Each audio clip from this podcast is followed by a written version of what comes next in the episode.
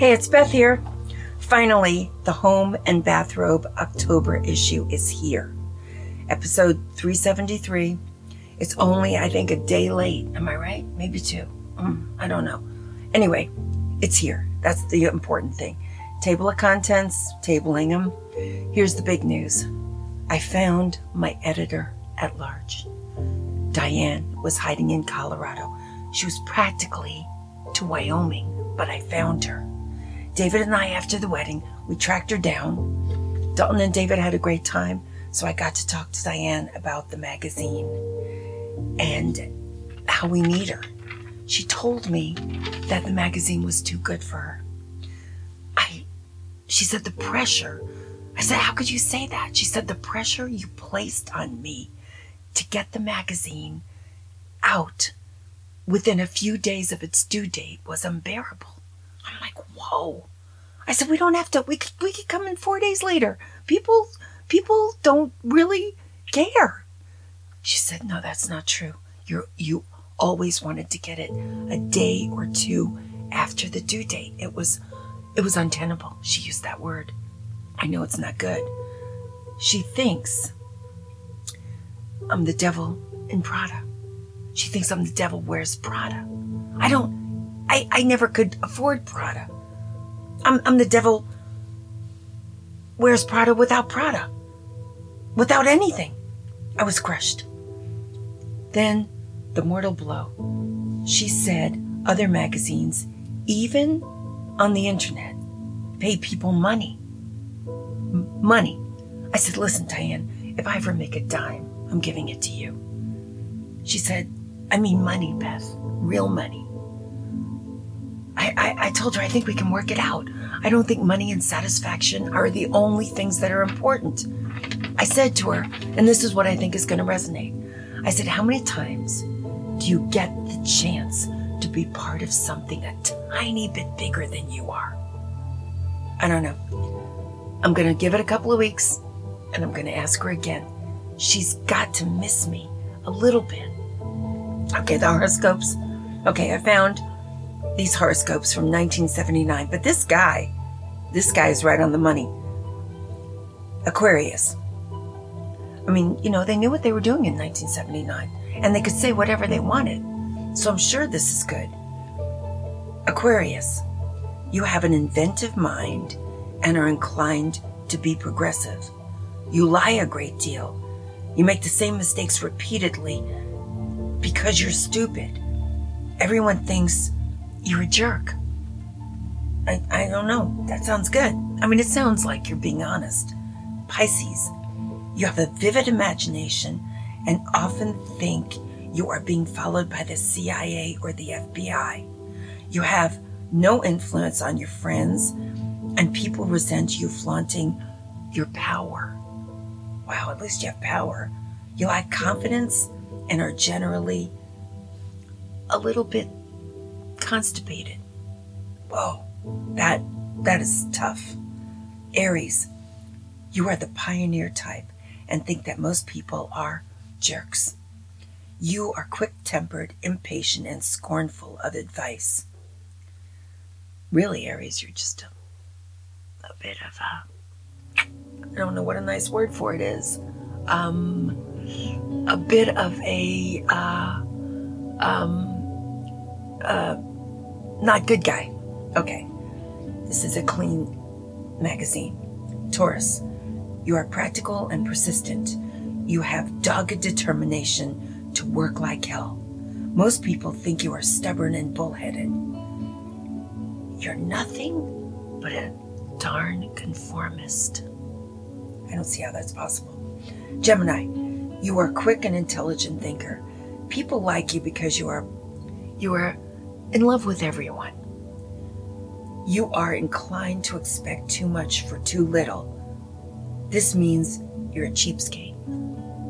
Cancer, this is me. You are sympathetic and understanding of other people's problems, which makes you a sucker. You are always putting things off. Well, that could be true. That is why you will always be on welfare and won't be worth anything in this lifetime. You know, it's funny, I haven't made any money. Wow. Everybody in prison has a cancer. Oh my God. This reminds me, when I was in Vail on this on this wedding trip with David, there was a free magazine, free paper of the little town. I looked at my horoscope. It was horrible. It was worse. Well, it was not as bad as this, but it was bad. It said, "Cancers, quit spending money." And then it said, "You need to work on your appearance." Like, I just, what's happening in this world? I, I, I am a sucker and I do put things off. This one is much better than the Vail one. Work on my appearance? I'm tired of working on my appearance. I took my glasses off, I look fine. Okay, Leo, you consider yourself a born leader. Others think you are an idiot. Most Leos are bullies. You are vain and can't tolerate honest criticism. Your arrogance is disgusting. Leo people are thieving and most of the time they are kissing themselves in the mirror. I don't think that's fair. Virgo, you are logical and hate discord. Isn't that something on the internet? Okay. Okay. You nitpick. It's sickening to your friends. You're unemotional and often fall asleep while talking to your mother. Virgos are good bus drivers. That's good. That's good. That's good to know, Virgo. Libra. That's my favorite so far. Good bus drivers. Oh my God. Virgo. You are the logical type and hate discord. Hey, we did this already. Oh, this is the bus driver. Virgo, don't forget it. Bus driving is your future. Libra. You are the autistic type and have a difficult time with reality. If you are a male, you are not going anywhere. Most Libra women women are of easy virtue. All Libras have a little problem with saying no on Saturday nights. I did not know that. Okay, Scorpio. You're the worst of the lot. You are shrewd in business and can't be trusted. You shall achieve the pinnacle of success before because you are you have a total lack of ethics. This is so unfair. You are a perfect son of a bitch. Most Scorpios are murderers. Oh my gosh. How come how come all cancers are in jail? You're probably very good at murder and you get away with it. That's amazing. Sagittarius, you are optimistic and enthusiastic. You have reckless tendency to rely on luck to get you through because you have no talent. The majority of Sagittarians are drunks. Nixon was a Sagittarian. you are not worth the time of day. Oh my gosh. Capricorn, help us here. You are conservative and afraid of taking risks. You are basically a yellow. You're a chicken. There has never been a Capricorn of any importance. You should, you should just kill yourself. Now, I don't want any of this to happen. This is just, this is just, um, this is just what happened in 1979. We can forget it. I think the statute of limitations is over on those horoscopes, but they were funny. Okay, so, oh my God. All right. All right, beauty. The beauty section of the magazine. Okay, now this is this is small but big to me, really big. I've improved something I've been doing my whole life. Shaving my legs. I shaved my legs in the shower for years and it's always a crime scene. It's always it, there's always a problem. I'm always knocking my head into something or falling. It's hard to hold your leg up and twist it around. So, I started shaving outside of the shower, bathtub, whatever, using just a real cheap um, body cream. I mean, like Jergens, like who cares? Like Curel, something. Doesn't even matter. So I can control it. My legs are soft. I can't stop touching them. They've improved. I've improved something I've been doing my whole life. I mean, I didn't get that thing where you you you burn it off or whatever, where you get rid of the hair forever. I thought about it 10 years ago, but I thought I did an actuarial chart on myself, and I thought my legs would stop growing hair by now. I didn't know that it was going to go on forever, so I didn't get that done. That would have been perfect. Very expensive, but perfect. And I had the money, and I could have done it, but I was sure it was a waste of money. The hair on my legs is just as thick as it ever was, but now it's soft and smooth, like for two whole hours after I do this shaving thing. And I get my knees because I can straighten them out. And I I can like bolster myself. So improve something you're doing. I like buy a new hairbrush. Get a color of lipstick that actually looks good on you. Do something small but relevant. Forget about wrinkles. They're not going away. Just just do something else. Get a get a nail polish that you really like. Something something small. Just something small. And make it work for you. I found this stuff that was supposed to make my eyelashes longer. Well, it didn't work on my eyelashes, but I think it worked on my eyebrows. So use your products, mess around with them. Like, who knew a cheap body lotion could shave legs so nicely? I can I don't have to worry about it. It's cheap. Buy cheap things that you can really like just slather. Slathering is good in our age group. We need it. Okay, so October fashion. This is great. I dodged my last bullet of the year, the bathing suit bullet. There was this oh gosh, hot tub, hot tub portion of the party. And luckily, I had altitude sickness because really you need to hydrate when you go into, um, you know, high altitudes. I was driving in that Roadtrek of David's, and it has this little tiny bathroom that I do not believe in. I do not trust, and I don't want to have anything to do with. So I didn't drink or eat anything for 10 hours each day. And that backfired when I got to Colorado, going up the stairs, I experienced altitude sickness where I fell down. So that night, I didn't have to go to the hot tub party in my bathing suit. It was worth it. Altitude sickness is actually dreadful, horrible, disgusting. But it really pales. I mean, it's I would do it in a heartbeat rather than wear a bathing suit in a hot tub with other people. So bring on the altitude sickness. I did not care. Uh, pros call it hydrating. I call it drinking liquid.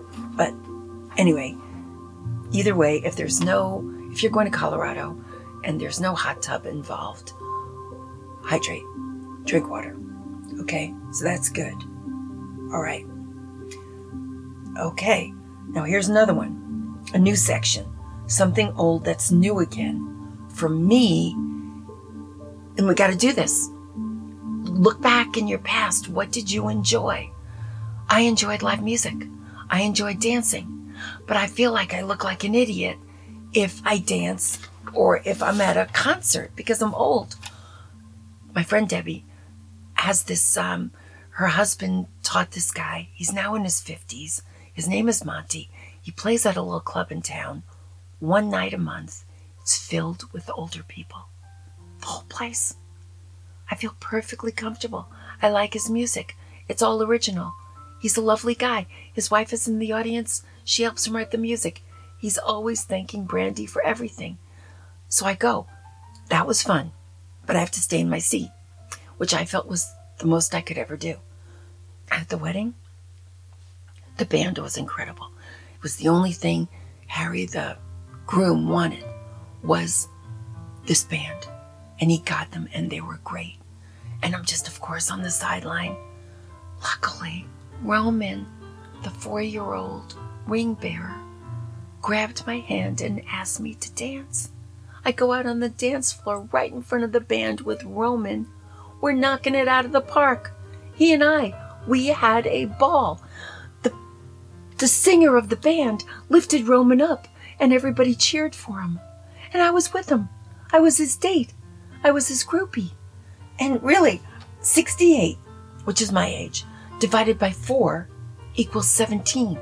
17 year olds are the perfect age for fun.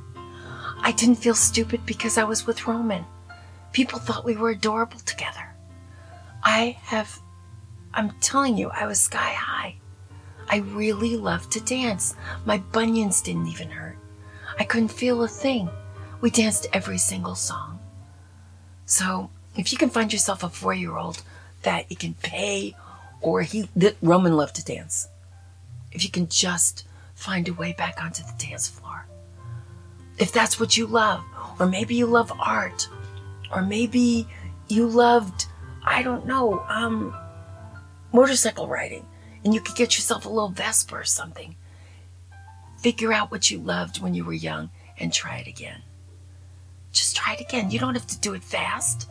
You could be on the bunny slope as a skier. You're going to think it's the expert slope because you're moving. Just, this is it. This is it. Something old that's new again. You got to do it. Try it. Okay.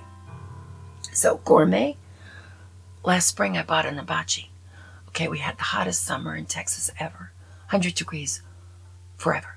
The thing's been sitting on my washing machine. I think it's it's freezing 90 degrees outside.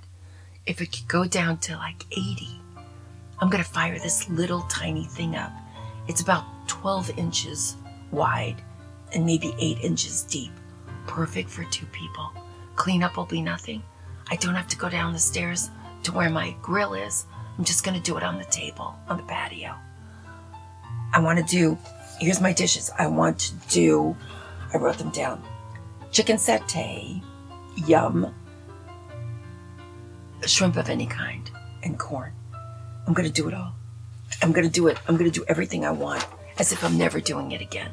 Because it could be that I'm never doing it again. This could be my last grilling. I have to look at life like that now. So, everything tastes better barbecued. So try it. Okay. Get a little get a little tiny hibachi. It's just the two of you or the one of you. Who's who cares? Don't fire up that huge grill. It's too much of a mess for nothing. So, anyway, if I can find smaller everything, I'm going to do it. Gardening? Ah, I was happy. I think I told you. I planted my chrysanthemums the first time it rained in Austin. I got the feeling that summer was over, and it wasn't. I put those chrysanthemums through the mill. I drowned them. It got to be 100 degrees. They were miserable. Absolutely miserable. Impulsive gardening is not only dangerous, it's expensive. Becky, my friend, she never falls for it. She always does it correctly. She would never buy a chrysanthemum until maybe this week. Okay, me, last spring, I did it. 50 50 chance. I'm a pansy murderer. Chrysanthemum murder this this fall. But what I'm doing right now, because I'm I'm trying to be happy, is and I've got a good excuse for it. I'm not gonna punish myself and not buy more chrysanthemums, which I do sometimes. Chrysanthemums, which I do sometimes. I'm very sorry. I'm very sorry I did it again. I'm very sorry I'm I'm impulsive. But I'm not gonna punish myself. I bought replacements. It feels a little smarmy. It feels a little, uh, you know, diabolical and cold blooded, but I did it. And this is why. You're going to love it. Okay, life is short. How many fall gardens do I have left? That's going to be my get out of jail free card for a lot of things. How many how many fall gardens do I have left? I don't know, but I can't waste them. So I bought beautiful chrysanthemums, planted them, and I think they're going to make it now. So, do you remember I was going to add a wedding tradition every month? I've got a beauty. I cannot believe it. And it's American, which I am like, I can't believe I have something nice to say, but I do. Okay, remember when the groom dances with his mother? at this wedding. The Harry had 10 groomsmen and, and a really sweet mom. And I think all the groomsmen knew the mom. So